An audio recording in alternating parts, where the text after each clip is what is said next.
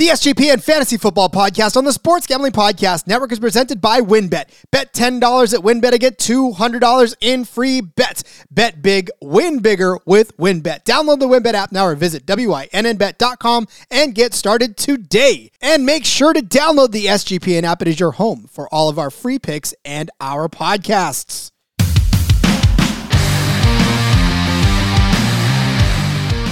Happy Tuesday to you out there in fantasy football land. It is our Tuesday show, which means we are covering the USFL in the fantasy football realm. As always, joining me is Justin Mark. We were treated to uh, some football. wow, man. Uh, pardon me, folks. Listen, springtime in California is amazing, only in the fact that it's uh, nice weather, but if you have allergies like me, it is your worst enemy. So uh, forgive any sniffling, forgive any coughing uh, that you may hear over the course of the show. I will try to keep it at a minimum. But again, I will say, welcome in, Justin. Uh, I mean, look, like I said, we were we were treated to some football. There was some good, and then there was some not so good. But uh, overall, I'm happy that we made it to week three. Uh, looking forward to a week four. Absolutely. One undefeated team remains. Just one. Just one. Isn't that crazy though? I mean, so we we came into the week, the two teams without a win were playing, the two teams that didn't have a loss were playing. Uh, It's kind of a weird how that shook out. And I mean, the schedule makers obviously didn't know, but that's what we got. It must be scripted. It It's must the only answer. But look, only one team proved that they deserved to be the record that they were. And we'll get into that in a second. But I think that that team, that game between the undefeated teams, uh, was a lot more uh, well fought, in my opinion. I guess both of them proved why they, they were 2 and 0 at the same time. But, um, you know, to me, I, I feel like only one team really proved exactly what they were at the end of the day. So, Agreed. uh, did you have a good fantasy day? Um, yes and no. So we have our quote unquote expert league. um, I, I'd like to point out there are two teams that are undefeated so far, and that would be me and my wife. However, for total points, she is kicking all of our butts. Um, and then uh, in our other listener league, I suffered a loss by three points, just three points. I sometimes would rather lose by 30 than three. Yeah, because at least then you know there's no a combination of players that could have gotten you that win with 30 points. Three, you're like, ah, man, if I'd have just started this guy over this guy or whatever. Exactly. But but now we're three weeks into this, and we're starting to see some tendencies take shape.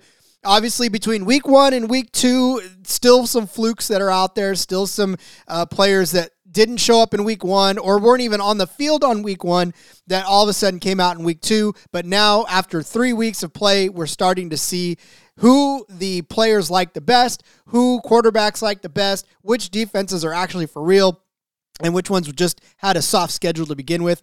Uh, so now is where we really start making our hay as we enter the uh, second third of the season, and and really, I think the heart of what we're looking at with this ten game schedule. So as we do, let us begin by breaking down uh, last week's games and talking about some fantasy performances, from folks that uh, you may have on your rosters or that you may hear and want on your rosters. And then, of course, after the break, we'll break down six players uh, that off the waiver wire that we think should be added to your week four roster. So, Justin, are you ready to rock? Let's do it. Let's do it. Loading up the clock. We start with the first game of the week. It was the Tampa Bay Bandits licking their wounds after their loss against the Houston Gamblers, who were also licking their wounds after a loss. This game, Justin, I had chosen the Houston Gamblers to beat the Tampa Bay Bandits. Uh, it came close, uh, but unfortunately, they did not. 27 to 26 was the final score. This game was a lot closer than I think most people gave uh, the Houston Gamblers credit for because, again, Tampa Bay came in with the sexy quarterback named Ta'amu, and everybody wanted a piece of him. Uh, but unfortunately, yeah, the Gamblers were able to keep it close. Yeah, very close game, very competitive. Um, probably the best game all week. Um, gamblers couldn't quite pull it off, just lost by that point. point, and it was a good bounce back for the Bandits. Um, you got to give them that. They kept in that game and um, just kept driving.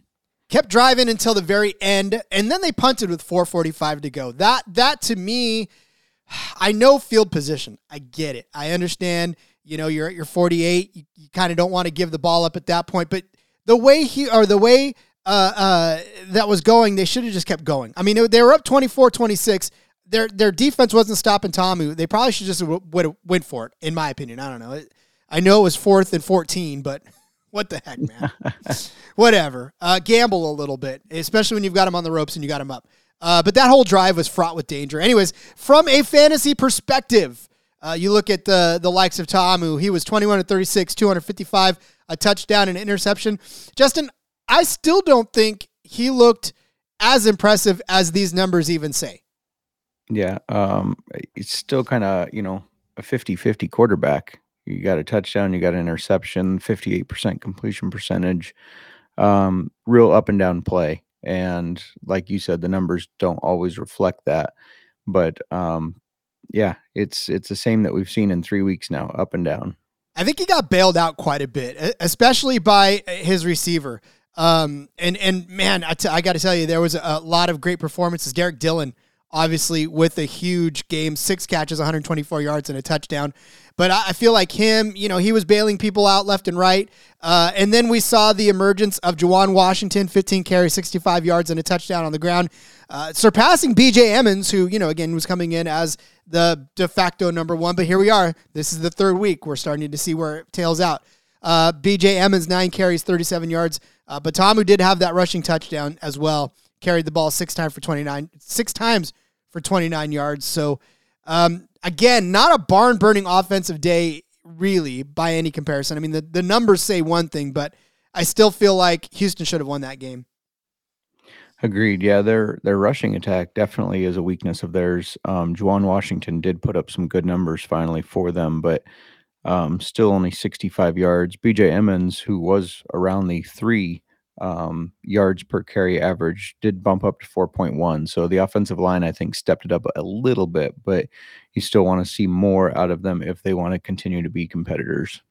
And and you're going to need to see it, uh, you know, because again, they could have probably easily wiped the floor with them if they were about as good as they were supposed to be, right? I mean, this Tampa Bay team, I'm not going to say it's not good. I, I can't. I three weeks in, I get it. it. They're good, but they probably should have handled the Gamblers a little easier than they did. The Gamblers gave them a lot. Uh, Rashad Davis uh, was another one of the receivers that stepped up, four for 57.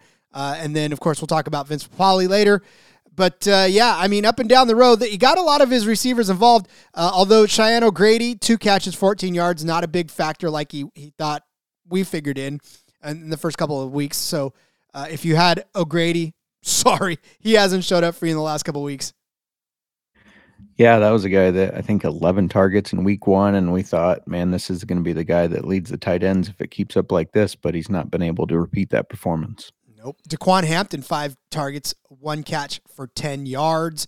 So that is the bandit side of the ball. Let's head over to the gamblers. Clayton Thorson looked really good, in my opinion. I mean, look, this is a, this is a guy that not a lot of people were very high on coming into it. Uh, but he had 15 to 24, 240, two touchdowns and interception.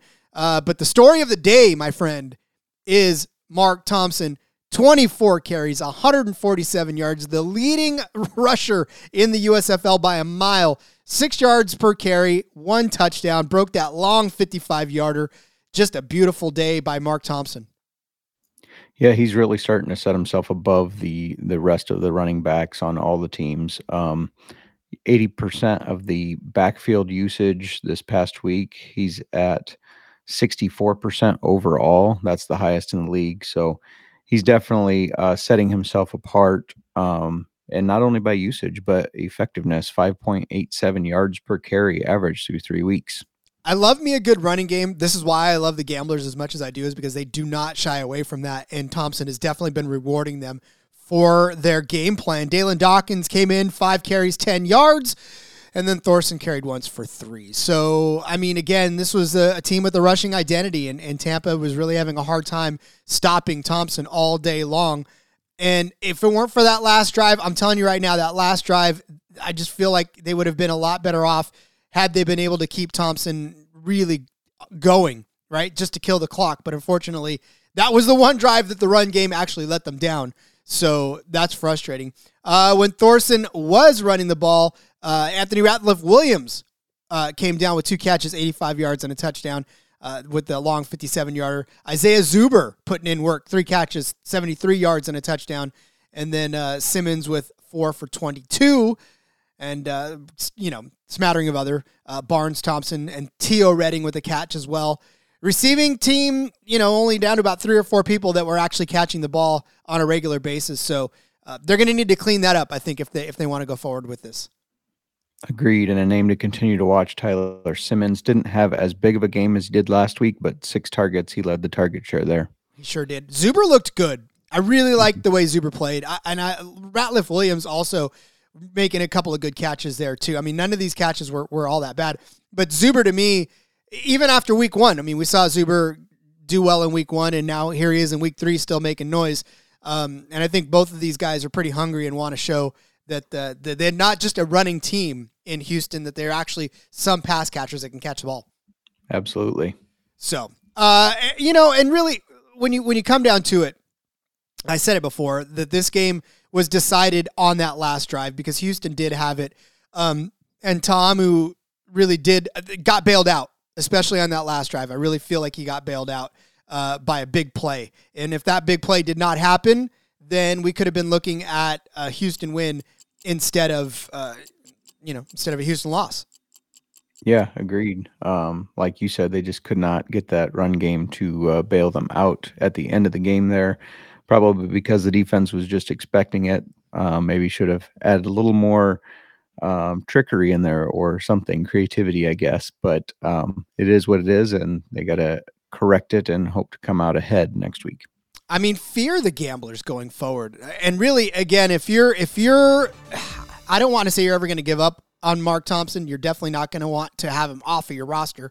But if you're plentiful at running back and you need something in, in the wide receiver area, double up. You know, find yourself a two for one. Get get a couple of good receivers for Mark Thompson because um, you're probably not going to get a higher price than you are now for him. So you can get yourself a couple of good good wide receivers in this uh, draft, and maybe we'll even talk about a couple of them coming up that maybe you want to start trading for uh, to make a push in the second part of your season. All right, let's move over to. We talked about the uh, two undefeateds that locked horns. Birmingham Stallions taking on the New Orleans Breakers. I feel so terrible because New Orleans just could not get out of their own way this game and really did not look like the Breakers that we saw, especially last week. Yeah, agreed. Um, I think the the Stallions defense is the the one unit that really stepped up in this game overall. Um, kind of held the breakers in check, and I was a little surprised to see that. Well, I think we all were because we we expected the Breakers defense to be the one you know that come out and just kill it. So uh, not that they didn't, but still, J'Mar Smith for the Stallions, 15 of 38, 197 yards, two touchdowns, and an interception. Uh, eight rushes, 59 yards, continues to lead this team uh, in rushing. Like there's no CJ Marable, 16 carries, but he only averaged 2.2 yards per carry to finish with 36 yards. Tony Brooks James came in, five rushes for 20 yards. Uh, you know, and then our boy Jalen Ramsey finally got a catch or even a rush. Actually, one one rush for eight yards. He got to, a touch, is what I meant to say. Um, but you know, if you stop J'Mar, you stop the Stallions. It's as simple as that. But unfortunately, no team has been able to do that yet, and and I I got to think that that's frustrating for anybody that's played them so far. Yeah, agreed. And I mean, he he only threw for thirty nine percent, but he made the throws that counted. And then his rushing ability has been um, very good to escape pressure and move the chains. Um, it worries me a little bit once McGough is fully healthy. Do they give him another shot and maybe go to like a dual system like the Generals are running? Um, from a fantasy perspective, we obviously don't want to see that, but um, something to keep an eye on if he continues to only throw for 39%. Yeah. Again, if you have J'Mar and you are waiting on whether or not McGough is going to come back, then um, you know, it, I know it's frustrating because you want J'Mar to be the guy, you want him to be the main guy, but unfortunately, it's going to come to a point where McGough is going to be healthy. And you look at J'Mar over the last three weeks, he's at 17 and a half fantasy points, 18.26, and last week with 19.78. So he's getting you outstanding production week after week after week. So, you know, if McGough comes in to take a chunk of that, you're not going to be very happy. So, uh, all right. When he did make the throws, we did talk about the fact that he made the throws that counted. Victor Bolden Jr. was the beneficiary of most of them. He had six catches, 70 yards, and a touchdown. And then uh, Angeline came in with four catches as tight end for 66 yards. Um, and then Williams, one catch for a big 47 yard touchdown. Uh, that was a big one. CJ Marable got involved in the passing game a little bit, four catches for 14 yards. Uh, again, just a, a, a, not necessarily huge day for any one receiver other than maybe Bolden, um, but an effective day, especially for his big tight end. Yeah, I want to go back real quick and um, hit on those rush stats. Our boy Peyton Ramsey had one carry for eight yards. Um, wasn't much, but you know it was exciting to see him get involved. Uh, Vic Bolden continues to absorb a huge target share. So if, like you were saying earlier, if you are um, heavy on running backs and you need a wide receiver that's going to be getting a lot of targets, that's definitely a name to keep in mind and to look for. Absolutely, and and he looks good too. That that's the, really the thing about it. He looks really good on that end as well. Uh, all right, sure. let's move over to the uh, Breakers side of it, where Kyle Sloter, off of a huge day, wasn't bad 26 to 47 242 touchdowns uh, unfortunately that interception which was not a, a very uh, that might have been the difference. Who knows? Um, but yeah two 26 47 242 touchdowns. I mean what were your takeaways between this week and, and last week for Kyle Sloter yeah um, they just weren't as efficient. It seemed like last week they could do nothing wrong. And this week they weren't bad but um, it just didn't have the same consistency yeah, I mean he still leads the league in passing yards with 656. So it's not like he he's completely horrible, but at the same time, it's like yeah, you just didn't have that same sort of, I, I guess, urgency or even really sort of, I don't know, that oomph, that fire that you get yeah. out of that. Um, all right, and then uh, Ellis came in to carry the ball. 25 carries for 90 yards for them. But my my thing I was curious. We all knew Ellis was going to run the ball, but Larry Rose finally got in there. Six carries, 16 yards. Is this a guy? I mean, he only averaged 2.7 yards per carry, but uh, when he did come in, he, he just he looked like he was ready to run. Yeah, it'll be interesting um, having him once TJ Logan is back as well. Um, it's gonna, you know, kind of take away some of the fantasy value of all these guys. But TJ Logan, as far as running game and passing game, in the first two weeks made a pretty big impact, and I wonder if maybe that's why they were not as um, consistent as they have been. So, if he does come back, I don't know if Rose is going to be utilized any. It seems like they're pretty content with Ellis and Logan, but I guess we'll see. Well, I mean, for Jordan Ellis, he he had 14.9 points in week one, 6.9 points in week two, 9.6. So he had that big week one and then kind of fell off the last couple of weeks. So yeah, I mean, maybe they are waiting for him to come back. For sure. And yeah, and Rose, maybe, you know, he did look like he was ready to ready to run the ball, but maybe he's just shaking some rust off with that 2.7 yards per carry, and perhaps he will uh, be able to jump back in next week now that he's had some more usage and gameplay and will be a little more comfortable. I mean, I, I was all in on Rose too, though. To be honest with you, that that was one of my preseason guys that I was very very high on because I, I saw him, I watched him play in in the AAF, and just I knew he was good. So uh, hopefully, he does get a chance to do it. All right, on the receiving side of the ball, it was Johnny Dixon. That guy's name was being called quite often. Seven catches, 86 yards, two touchdowns. Really amazing touch. You want to talk about getting bailed out? I'm sorry, but uh, got bailed out a couple of times by by Johnny Dixon uh, in that. And then Sal Cannella, the tight end, six catches, 64 yards. Really good day. Uh, Poindexter finally showing up. Shawn Poindexter, four catches, 34 yards.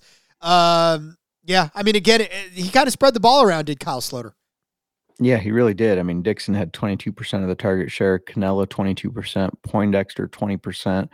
Um, Jonathan Adams was targeted five times. He only had one catch for 10 yards, but that was 11%. So, um, from a fantasy perspective, you're always encouraged when you see the ball spread out like that because that means there's opportunities for multiple guys to make impacts on teams. Um, but yeah, Dixon obviously stealing the show with the two touchdowns. Two decent fantasy days in a row, or weeks in a row, rather. Uh, 12 points the week before, and then 23 points this week, obviously with the two touchdowns. So, building on a little bit of something there in New Orleans. Uh, again, the final score for this one 22 13. And I, I, feel like still this was one that the New Orleans Breakers probably could have won uh, were it not for a couple of just unfortunate things a fumble uh, on on one drive. They followed up with a block punt, but then the kicking game, they missed a field goal that could have been there. You know, just a lot of little mistakes throughout the entire game, and I think it just added up. Yeah, for sure, and something that I always have to keep in mind, you know, when it's late in the game and it's a nine point game, I'm like, uh, it's over. They got no chance, but they could have a 10 point play touchdown and three points and they're ahead. So uh, never truly out of the game because of that. And so that's that's something I always kind of forget. And then it's like, oh yeah, they could win this. I know they kept saying in the XFL, or I'm sorry, in the XFL, in the USFL. Well, I mean, it, you know, they had that too. But in the USFL, yep. there's a three point play you can have. and I was like, oh yeah, you're right. It could be a nine pointer. Uh, so they could have come back. But yeah, didn't do it. That's all right. Breakers are still a good team, I think, and I know the Panthers are just going to be fierce going through. Um, and I don't know if they were very high of the Panthers, the Stallions. I'm looking at allergies, kids. No joke. I need to go uh, load myself up with some antihistamines and pass out. All right, uh, all right. So we move on now to the uh, Maulers and the Panthers. I almost wanted to skip this game, Justin, because I mean, we're going to spend most of the time talking about how bad Pittsburgh really looked this time versus what they were. And I, will admit, I got caught in the hype. I thought, yeah, Pittsburgh looking good finally. Jordan Love finally getting some uh, some good. Oh, Josh Love, not Jordan Love. uh, potato, potato, potato, potato. Man, Rod. Uh, yeah. So Josh, Josh Love looking pretty good with his San Jose State connections. But no, big fat zero on the board for Pittsburgh as they lose to Michigan uh, 24 to nothing. This game offered no, nothing in the in the way of anything other than we saw Paxton Lynch for the first time uh, actually start the game, and then we saw him promptly go out of the game. So, thoughts on this game, Justin? Yeah, um, only 197 passing yards be- between all four quarterbacks that played. so that's crazy. But um, Paxton Lynch, he he got in there and 38% completion percentage before he hurt his ankle. He did look effective running the ball. Um, he had two carries, I think, for 21 yards and and Shea Patterson came in and we saw some of the same. Yet somehow they they win the game twenty four to nothing. So I don't know if that's just a testament to how bad the Maulers are. I like you thought after they were so competitive against the Stars last week, they were going to come in and win this game, and then they can't even put uh, anything on the the scoreboard. So I was very displeased by how they didn't show up. Yeah, I mean, you talked about the Panthers. You talked about uh, Paxton Lynch, three of eight 23 yards, averaged 2.9 yards in the whole deal. Then Shea Patterson comes in, 8 for 17, 49 yards. He too averaged 2.9 yards per completion. No touchdowns, no interceptions. A QB rating for Paxton Lynch of 45.8, a QB rating for Shea Patterson of 53.8. It was that dismal, but they still won because Reggie Corbin comes out of nowhere. 20 carries, 133 yards, uh, a hell of a day on the ground. He had a touchdown. Stevie Scott came in 13 carries, 54 yards, and a touchdown. Scarlett comes in, five carries, 33 yards. Uh, and then Paxton Lynch actually had that touchdown run earlier. So uh, a three headed monster emerging over there now, running the ball certainly seems like they're willing to give them all a shot at running the ball. Um, Corbin looked really good, and he had a 6.6 yard per carry average. Scarlett also had 6.6, and Stevie Scott at 4.2. So when your worst yard per carry average for running backs 4.2, that is still pretty good. I mean, it was an Olay job though for for the whole Maulers' defense, who was supposed to be better than they were. To be honest with you, it just I don't understand it. They they played the Stars so tough and then just came out and rolled out the red carpet for a, a Panthers team that hadn't been able to figure anything out at all. So, and I just they were like, "Here, you can have your first win of the season. Go ahead." Um, but Reggie Corbin, you know, a, a, guy that you talked about nothing in week in week one, obviously, because he wasn't even there. Three points the next week. Then he blows up for nineteen point three. So we talk about trying to find consistency in that, and it's it's different. Uh, di- it's difficult. Lance Lenoir catching the ball four times for 41 yards, and then uh, Ross comes in for four for 26. So we, we talked about the fact that there was not very many yards to go around in the passing game, but Lance Lenoir, somebody you still want to keep an eye on.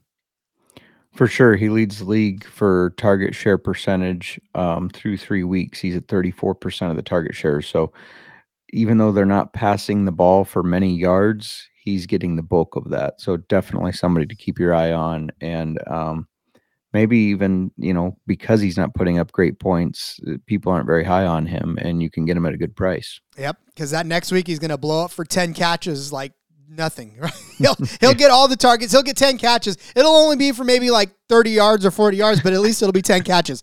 That's uh, right. in a PPR, that's all you need is just give me all the all the catches on the team. Then, uh, all right for the Maulers, uh, Josh Love after such a big week came in 10 for 19, 83 yards, didn't even break 100 yards, could not get anything going. Kyle Lauletta spells him for a, a little bit, 9 of 12, not any better, 42 yards. It was bad. Even on the ground, they couldn't get anything going. Madre London, 11 carries, 68 yards. Garrett Groshek, 10 carries, 28 yards. Just a dismal day uh, all around for for passing and running. Yeah, and we got to um, throw a shout out to ourselves here. We said Madre London was somebody to um, maybe pick up because of how many times he was running the ball and how many times the Maulers run the ball and then the next week he gets more carries than Garrett Groshek. So, and I think more targets. So that's definitely something to keep an eye on to see who's actually going to be leading that backfield.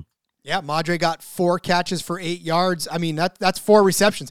We talked about it doesn't really matter how many, just give me the receptions. Yep. That's all I care. Uh, it could have been better for yardage, but he still got four of those swing ca- uh, catches, which was good. Um, Trey Walker led the team in receiving five catches, 58 yards. But I past that, Mack two for 18, Thedford two for 11, Thomas two for 11, Groshek finally had a catch for one. Hardaway got involved with a catch for four. I mean, a lot of a lot of guys making catches, just not doing much with them. Well, and when your quarterbacks are averaging 4.4 and 3.5 yards per pass, um, gosh, Rod, I feel like we could do that, couldn't we? I look, I could, I definitely could, but I don't know that I'd want to because I don't want to take the hits, man. Those guys are taking some hits out there. Touche. I'm telling you, it's they put their bodies on the line, and I'm okay with that. I, am like, you guys have fun because, yeah, you'll you'll take those absorb those hits, but I won't. Um, all right, but the question is now, uh, does this make you gun shy uh, on on anybody other than maybe like Madre London or or I mean I know we're going to talk about somebody later on down the road in in. Uh, oh no, we're not actually going to talk about Trey Walker, but Trey Walker. Should we should we try a little something on Trey Walker? Definitely worth keeping your eye on because of the target share seems to be getting the the majority of the looks there. So um, it's just a matter of if you can trust that passing game. And right now, I don't think you can. I mean, look, if you're looking for like a flex deep dig and and you're in a really deep league and nobody has Trey Walker right now uh, he got 8.3 points last week. So in a, in a down game, he at least came up with something that, that is better than zero, which some people are getting other, you know, still getting right now. Yeah, for sure. I thought I was going to be sneaky and pick him up in our expert league, but that was Joe Walker that was available, not Trey Walker. So, and guess who has Trey Walker in our experts league? You do. No. Do you? No. Your wife has him. Oh, does she? Yes. Of course she does. of course she does. Because guess what? She still listens and she pays attention to everything that's going on. Yeah, she's got Trey Walker right now. Uh, I don't. I and I have to go back through the tools to see if she picked him up or she actually drafted him. But um, yeah, I mean, she's probably going to have the leading receiver on that team when it's all said and done by the end of it. so. Uh, all right, we move on to the last game of the weekend, which thankfully was better than than the actual game that was before it. Uh, and that was the New Jersey Generals taking on the Philadelphia Stars. I will stand by the fact that this game would have been a hell of a lot different of an outcome had Bryan Scott not been forced to leave early enough in the game. But you've got to give it to that guy. He's got some grit, man. He stayed out. He wanted to play. You could see the absolute defeat in his eyes that he couldn't come back in. Um, I still, I still will stand by my Bryan Scott call. Yeah, no, I agree. And he's I feel like if, as I watch each game, he's been hit the most through three weeks. That offensive line has not done a great job protecting him, and the fact that he's still having the success that he's having is definitely impressive. He had to, he, and the first couple of, of weeks you saw him, he had to be on the move quite often. And those the, the mm-hmm. interceptions that he threw were, yeah, I mean, I'm sure he would he would tell you they were bad decisions that he probably could have done something differently. But you know, it was a bad decision mixed with him having to be forced into that earlier than he wanted to be too. One thing I will say is that I wish I would have seen him. I, I look, I get it. I get you're dejected. I get you're a, a fierce competitor. I love that you wear your heart on your sleeve. But when you know you're out of the game, jump in and start helping out right away. Like get that team fired up and rallied. Jump by your quarterback. Jump by your your your uh, your backup. You know, get him ready to go. Like don't don't, mope. Just get in there, man. Get in there and fight get your team rallied and get it around you because that's that's a true leader right there. But all right, uh, let's let's talk about the stars. Two quarterback system. Damn it, Justin! It just continues to work. yeah, it, it really does. It's crazy. But but we did get to see that it actually kind of gave way because Perez is who we thought he was.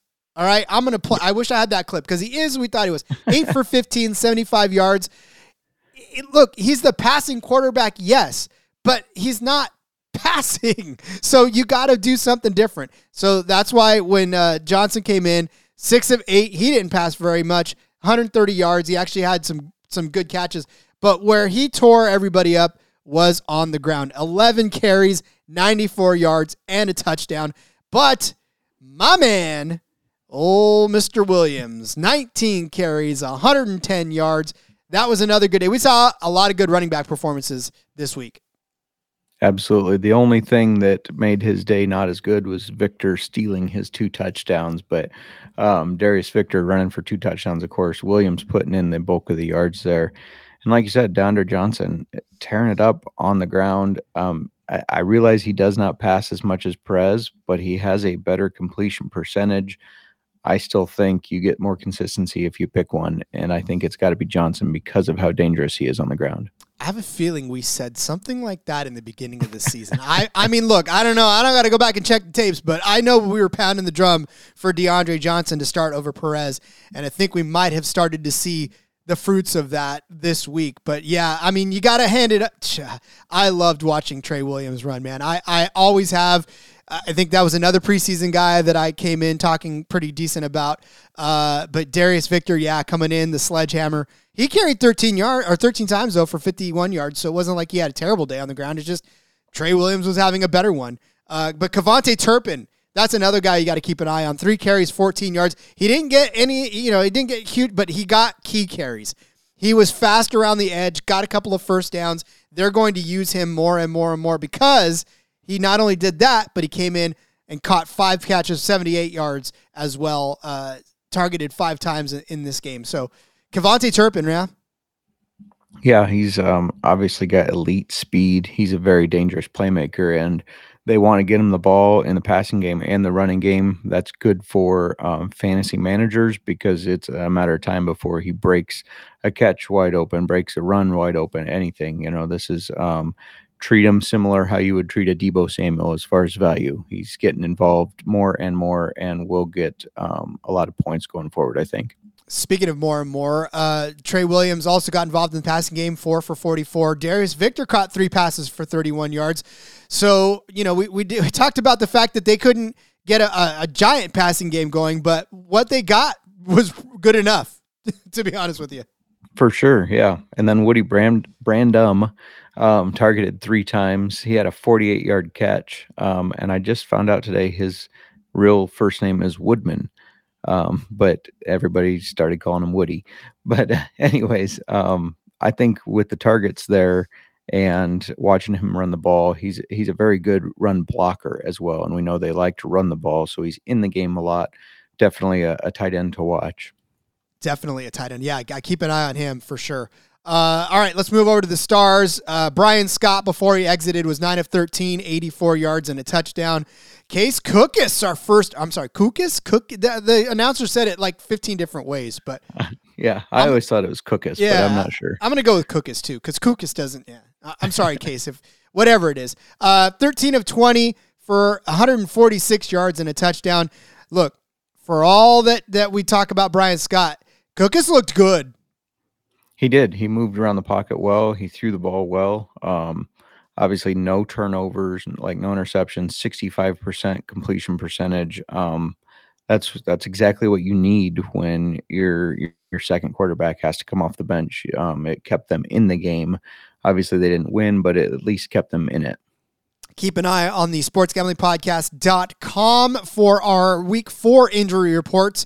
Uh, our, our own fantasy doc, Sebastian Ferron, will let you know about Bryan Scott and his uh, week four availability. I'm hoping and crossing my fingers that that knee is better. Uh, that way, then he can line up again and play.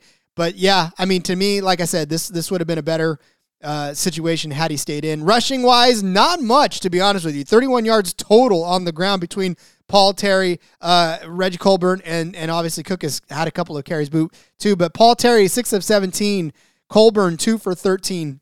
Not much in the way of the run game.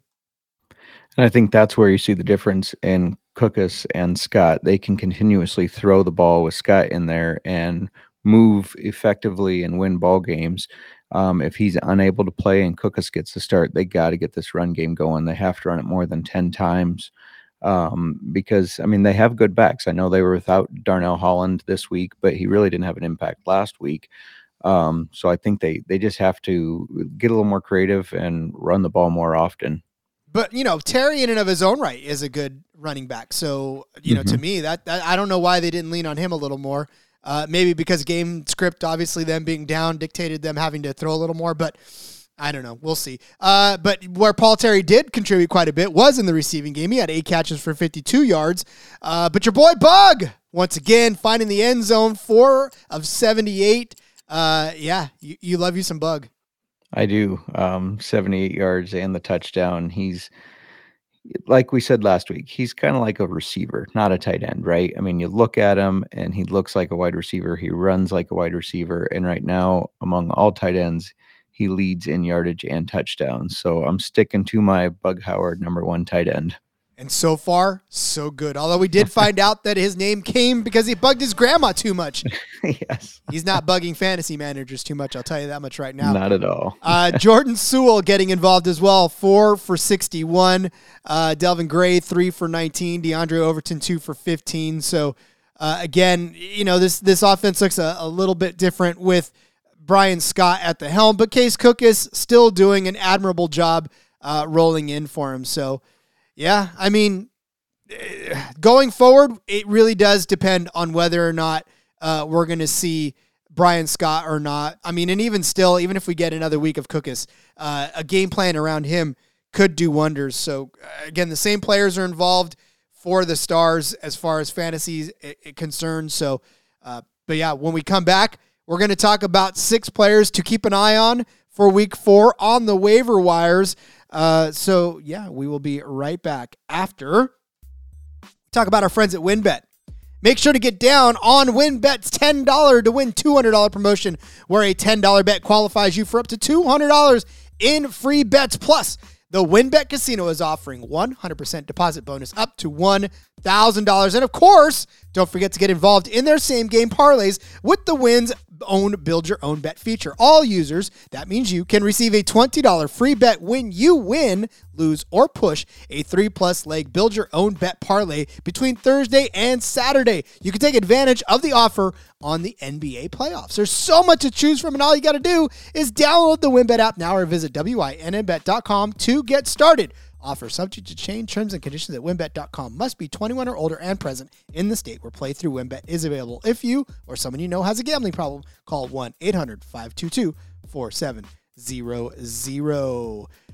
I love coffee. Justin just saw me take a gigantic sip of my last bit of trade coffee, so I need to go get more. You need to go get more because look, trade coffee is not just coffee, it is coffee that is actually connected personally to you from the freshest and best tasting coffee that you'll ever have with this company. They will actually look for your perfect coffee. You need to get down on this because I love when coffee is good for me. And I know you're going to love coffee that is absolutely good for you. It delivers a big bag of fresh roasted coffee. Whole beans are ground however you brew it at home, and they guarantee you're going to love the coffee that they pick for you, or they will replace it for free. All you got to do is answer a couple of questions. You're going to get your own personalized variety of coffees delivered straight to you. I'm telling you right now, you got to do it. They've got 5 million bags of fresh coffee delivered with more than 750,000 positive reviews. That's a lot of happy coffee customers. And right now, Trade is offering new subscribers a total of $30 off your first order, plus free shipping when you go to drinktrade.com slash SGP. That's more than 40 cups of coffee for free. So get started by taking the quiz at drinktrade.com slash SGP and let Trade find you a coffee you'll love. That's drinktrade.com slash SGP. Don't forget about Mother's Day. It's coming up. Trade subscription's going to make you a very popular person at home and a perfect gift for the coffee lover in your life. We're also brought to you by Athletic Greens and their AG1 supplement. What is this stuff? Well, with one delicious scoop of AG1, you're absorbing 75 high quality vitamin minerals, whole food source superfoods, probiotics, and adaptogens to help you start your day right special blend of ingredients support your gut health, your nervous system, your immune system, your energy, recovery, focus, and aging. All of these things. And it costs you less than $3 a day. You're investing in your health, and it's cheaper than your cold brew habit. AG1 supports better sleep quality and recovery, and Athletic Greens has over 7,000 five star reviews. To make it easy, Athletic Greens is going to give you a free one year supply of immune supporting vitamin D and five free travel packs with your first purchase. All you got to do is visit athleticgreens.com slash SGP. Again, that's athleticgreens.com slash SGP to take ownership over your health and pick up the ultimate daily nutritional insurance. IP Vanish. Did you know, folks, that browsing online using incognito mode does not actually protect your privacy? That's right. Without added security, you might as well be giving away your private data to hackers, advertisers, ISPs, other prying eyes. That is why I use IP Vanish VPN, and I make it easy to stay truly private and secure on the internet. IP Vanish helps you safely browse the internet by encrypting one 100% of your data. That means your private details, passwords, communications, browsing history, and more will be completely shielded from falling into the wrong hands. Even your physical location will be hidden. IP Vanish makes you virtually invisible. It is literally that simple. You can use IP Vanish on unlimited devices without sacrificing your speed. Computer, tablets, phones, even devices like your Fire Stick when you're streaming media. Whether I'm at home or in public, I don't go online anymore without using IP Vanish. IP Vanish is offering an incredible 70% off their yearly plan for you listening at home with a 30 day money back guarantee. That's like getting nine months for free. It's super easy to use. All you got to do is tap one button and you're instantly protected. You won't even know that it's on. So stop sharing with the world everything you stream, everything you search for, everything you buy.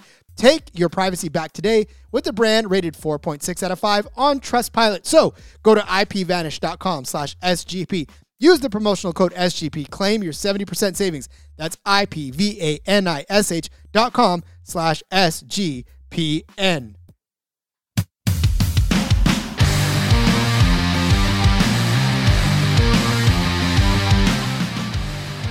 Game recaps are complete. And now it is time to give you some names of who to look for as you navigate the week four waiver wire in your USFL contests on altfantasysports.com. Justin, six names. You've picked three really good ones, in my opinion. Uh, I, am anxious to hear your cases for these guys. But uh, what the first one is is a name that I lo- I know that everybody wants to make a thing. So I want to hear why you're going to make it a thing this week. When we turn to Vince Papale. Yeah, it's just because his father was. No, I'm just kidding. Um, so he's he's definitely somebody that I'm kind of keeping an eye on, getting a closer look at. So he only had nine percent of the target share week one. Um, Cheyenne O'Grady had 34% that week. So that was a huge um, skew of stats there. Week two, he was tied for second, um, and then with 14%. And then week three, he was tied for first with 17%. His target share continues to go up. They cut Jordan Lasley, and I think Vinny Papale is going to start absorbing some of that. Um, and he's tied for second, or he sorry, he's not tied. He's second on the team in target share with 14% overall. I just think he's somebody that's going to continue to get more and more involved. You know, that first week it kind of pulled his numbers down because he wasn't as involved. Um, he hasn't put up huge numbers yet, but I think it's a matter of time with the target share he is getting. Um, you know, the Bandits, we have that up and down um, passing offense but I do think they can move the ball, and I think he's somebody that he will reward you in the long run as he continues to get more comfortable and Ta'amu continues to get more comfortable with him. I may be down on Ta'amu, and you may hear me really underplay what I a, a, quarterback he is. But again, don't get me wrong. I understand that he is a good quarterback, and he's still one of the top quarterbacks in this league as far as talent is concerned.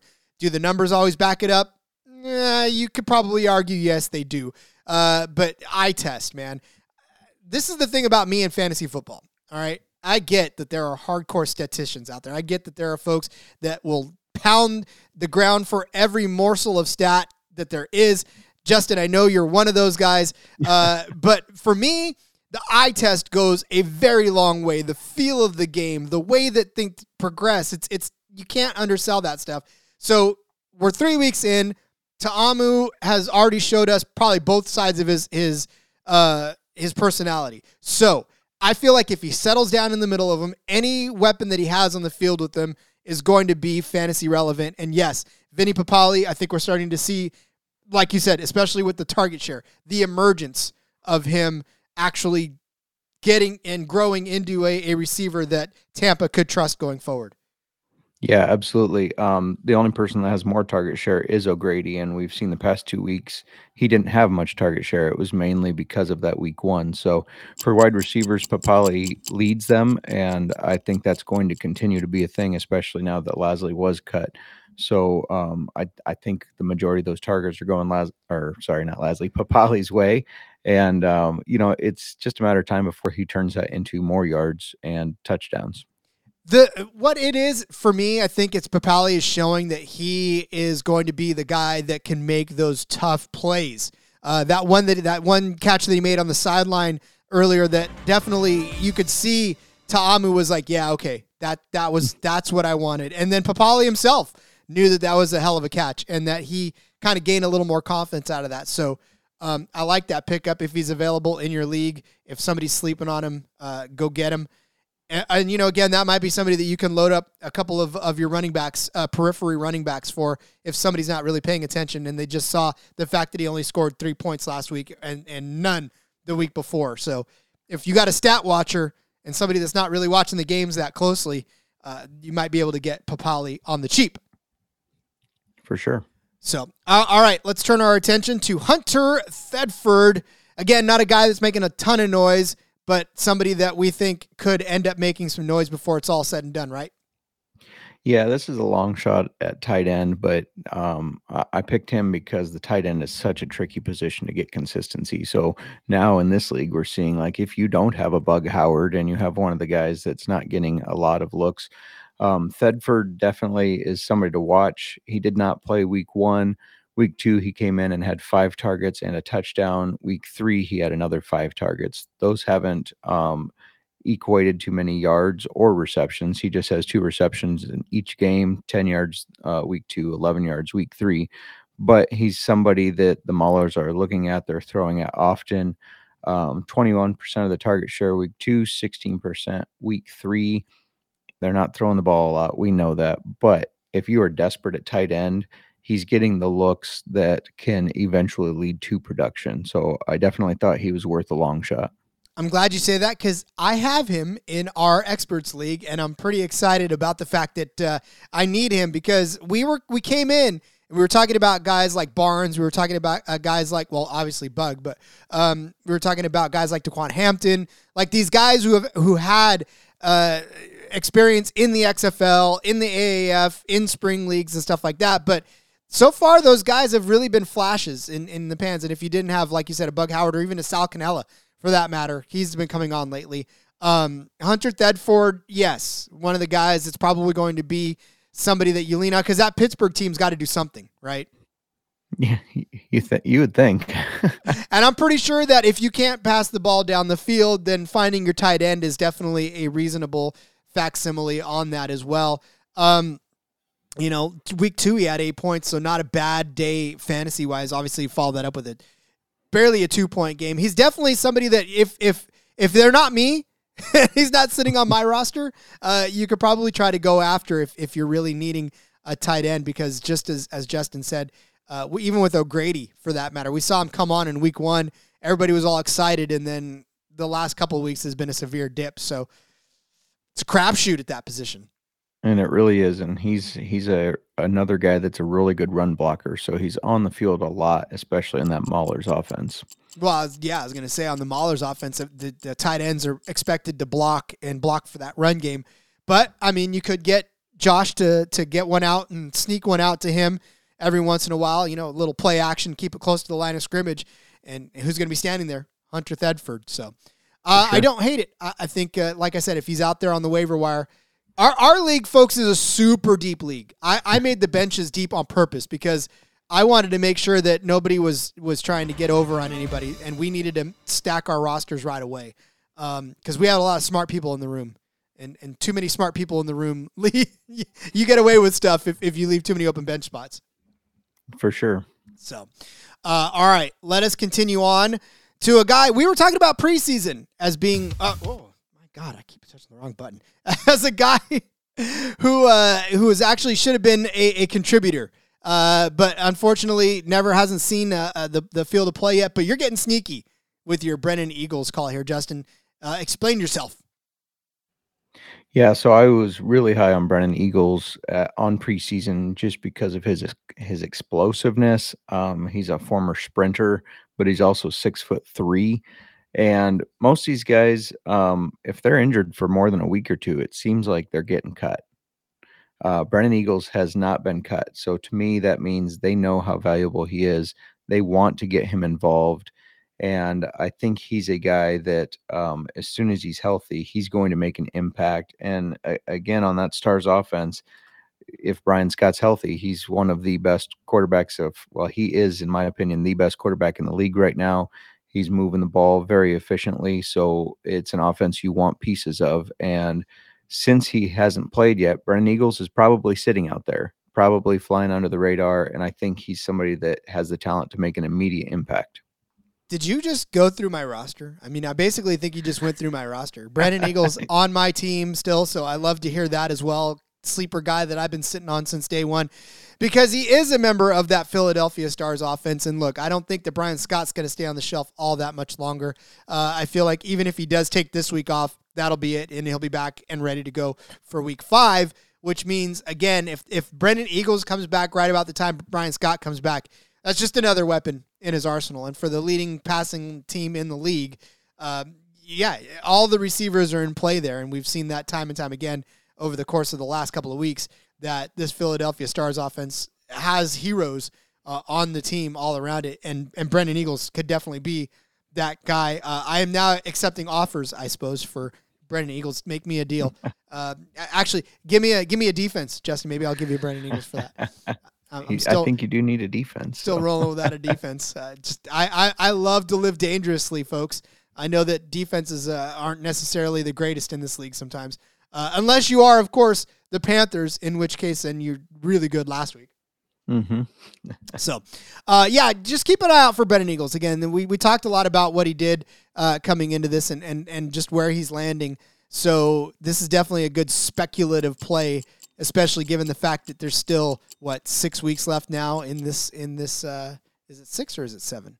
I think we're at seven left to go. I can't count very well, uh, but yeah. So yeah, keep an eye out for Brennan Eagles if he's out there on the waiver wire, which he probably is in most of your leagues. I know, like I said, our our our benches are absolutely deep, so he's not available in ours, but he's probably available in yours. Uh, so go make either make a bid for him, uh, or or at least try to make a trade for him.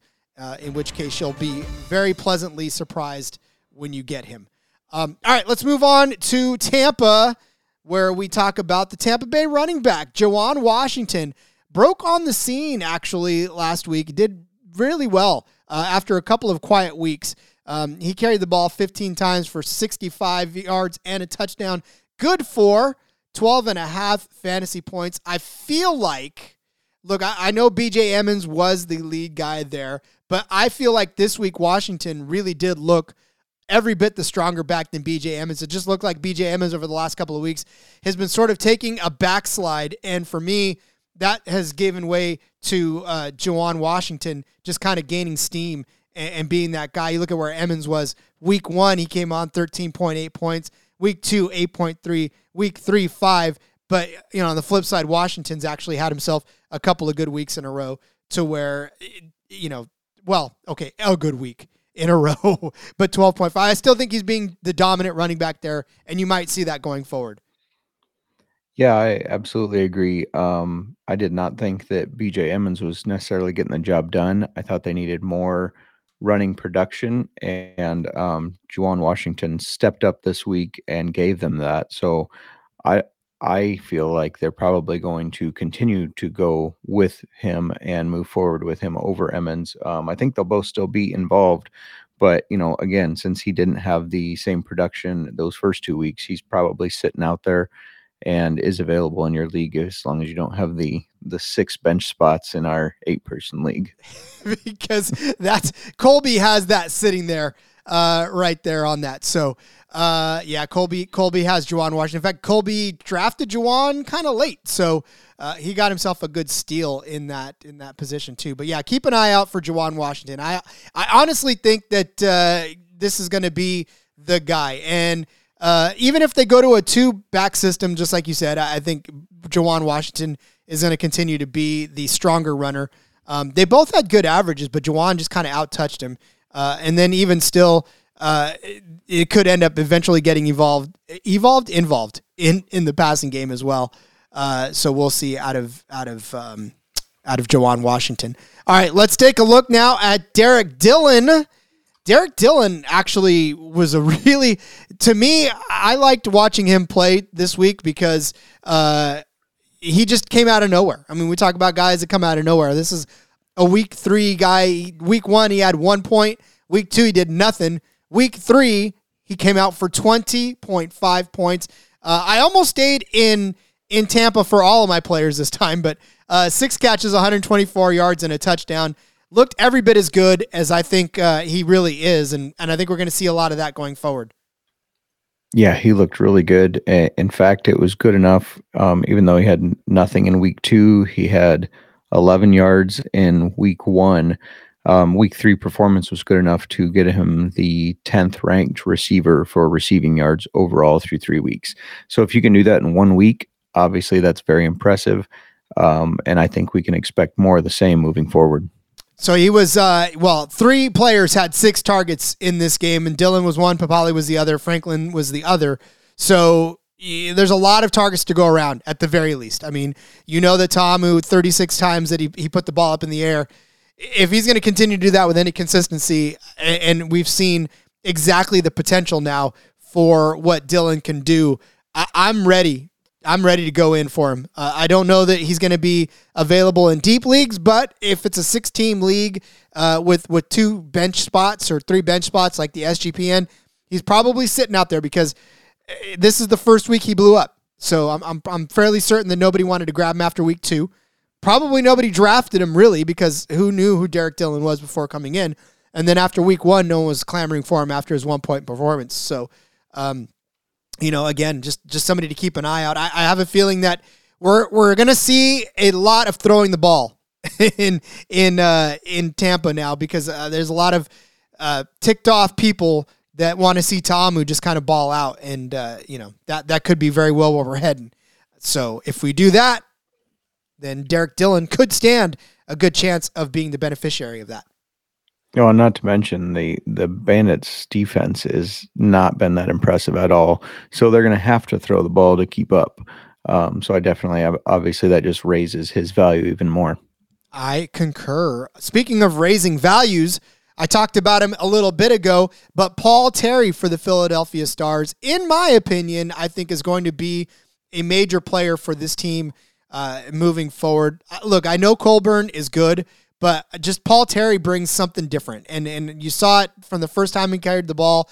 Just came in explosive, but really, the fact that he caught eight passes for 52 yards in and of itself is is enough for me to to want to go ahead and and hang my hat on what he's got going forward. So much so that I still have him on my team. But that might not be the case for some people because we didn't talk about him last week after he blew up for his eight point performance, uh, moving up to his ten point performance. So over the last couple weeks, it's been steady, steady moving up for Paul Terry after not even being in in week one. So um, I think the Stars are starting to get a little bit of faith in giving him touches.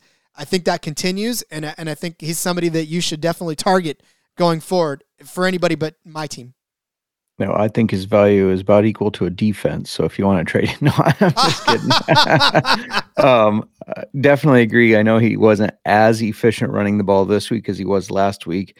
Just the way he got involved in that passing game, 27% of the target share. And whether that's Scott or Cookus, I think it might even be higher if Cookus is in next week because he's, you know, he doesn't go through the reads as well as Scott. So there are going to be some dump off plays like that. And Paul Terry's the guy that's getting those. But I still think he holds value in the fact that, you know, Scott's a very smart football player. So Scott knows when to dump the ball off, when he has to get out of there and get um, his last option there at the running back. So definitely a lot of value there, especially if he can continue to be um, part of the passing game like he was this past week. Well, and he is also part of that spring league just mafia that they got going on over there. Uh, he was with Andrus as well uh, as part of the spring league. So you know these guys all understand this offense that they're start that they're running, and obviously it's Bryan Scott is the the mastermind of it because he again was with Andrus for the last three seasons in the spring league as well. So to me, that goes a long way, and now you're starting to see that kind of come to fruition uh, with Paul Terry's latest performance. And you know, again, I just I think that's going to continue to to get better for him as he sees more touches. Uh, should Bryan Scott get healthy again, and you know, uh, even with Brian Cookus, uh, I I don't. There was not a whole huge drop off in that offense like I think we thought there was going to be. So hats off to Cookus for coming in and coming in prepared. Agreed. Yeah. And the nine targets that Terry saw in the passing game was the most a running back has seen through three weeks. So um, obviously that just makes him that much more valuable. Eight catches in in a PPR is eight points. I mean, it's the same as if he ran or or, or even caught for 80 yards. So mm-hmm. uh, I'll take that all day, every day from a running back, uh, which is exactly what you got. So Paul Terry, guys, if you want to make a bid for him, try. Uh, Justin, don't try because I will fleece you for Paul Terry. Uh, not just a defense. Is that what you're a, saying? I don't know. We'll we'll, we'll figure this out. we'll make the trade. I'm sure. So, uh, all right, Justin, we've come to the end of our players that to watch. Uh, just just to kind of go over them one more time. You had uh, Vinny Papale, uh, Hunter Thedford, Brennan Eagles. Uh, I had Juwan Washington, Derrick Dillon, Paul Terry. So if you see any of those names on your waiver wire and you need help, that is where you should be looking. Or just if you want to make a trade, make a deal with somebody for him. Uh, those are the way you're going to be going. All right, Justin. As we wrap it up, let everybody know uh, any final thoughts, by the way, on on week three as we head into week four. Uh, you know, I'm just happy that uh, the USFL is still moving forward. There's been no setbacks. It's been great football again. It wasn't like um, week one was great and then they kind of fell off. Um, it, it's just been a lot of fun. I'm glad to have uh, got to be a part of it all. Me too. And I still like watching the Birmingham home crowd come out and have some fun and be raucous. It's it's actually exactly what you're looking for. For sure. So, uh, all right. Well, we got to make it through week five. That's the threshold. Week five, week eight actually is is what uh, the AAF made it. Well, let's see. What did the AAF make it through? I feel like we made it through eight weeks in that league. But whatever. Week five is where I'm pressing. If we can make it past week five, then I'll I'll exhale a little bit. We'll see. Unless some drastic something happens between now and then. So, uh, all right. Let everybody know where they can find you on social media, Justin. Yep. Follow me on Twitter at jmarkfootball. That is correct. And then find everything he does on the sportsgamblingpodcast.com website. I, of course, can be found at RJ Villagomez. You can find all of my stuff on the SGPN website as well. And of course, uh, you can subscribe to the show on the SGPN app, wherever you get your favorite podcast, Spotify, Apple, wherever. Go ahead and leave us a review. We love to hear what you think and what we can improve upon uh, as we go forward. Thursday, actually, we got some surprises for you in the feed. Keep keep an eye on the SGPN podcast because, uh, especially the fantasy football one, we're we got a few things coming in the pipe for you. Just uh, keep keep your ears open on the feed. You'll be pleasantly surprised in a little bit. So I'll keep it at that. That way you go, what is he talking about? And you keep listening. So until next time, everybody, we'll talk to you again on Thursday.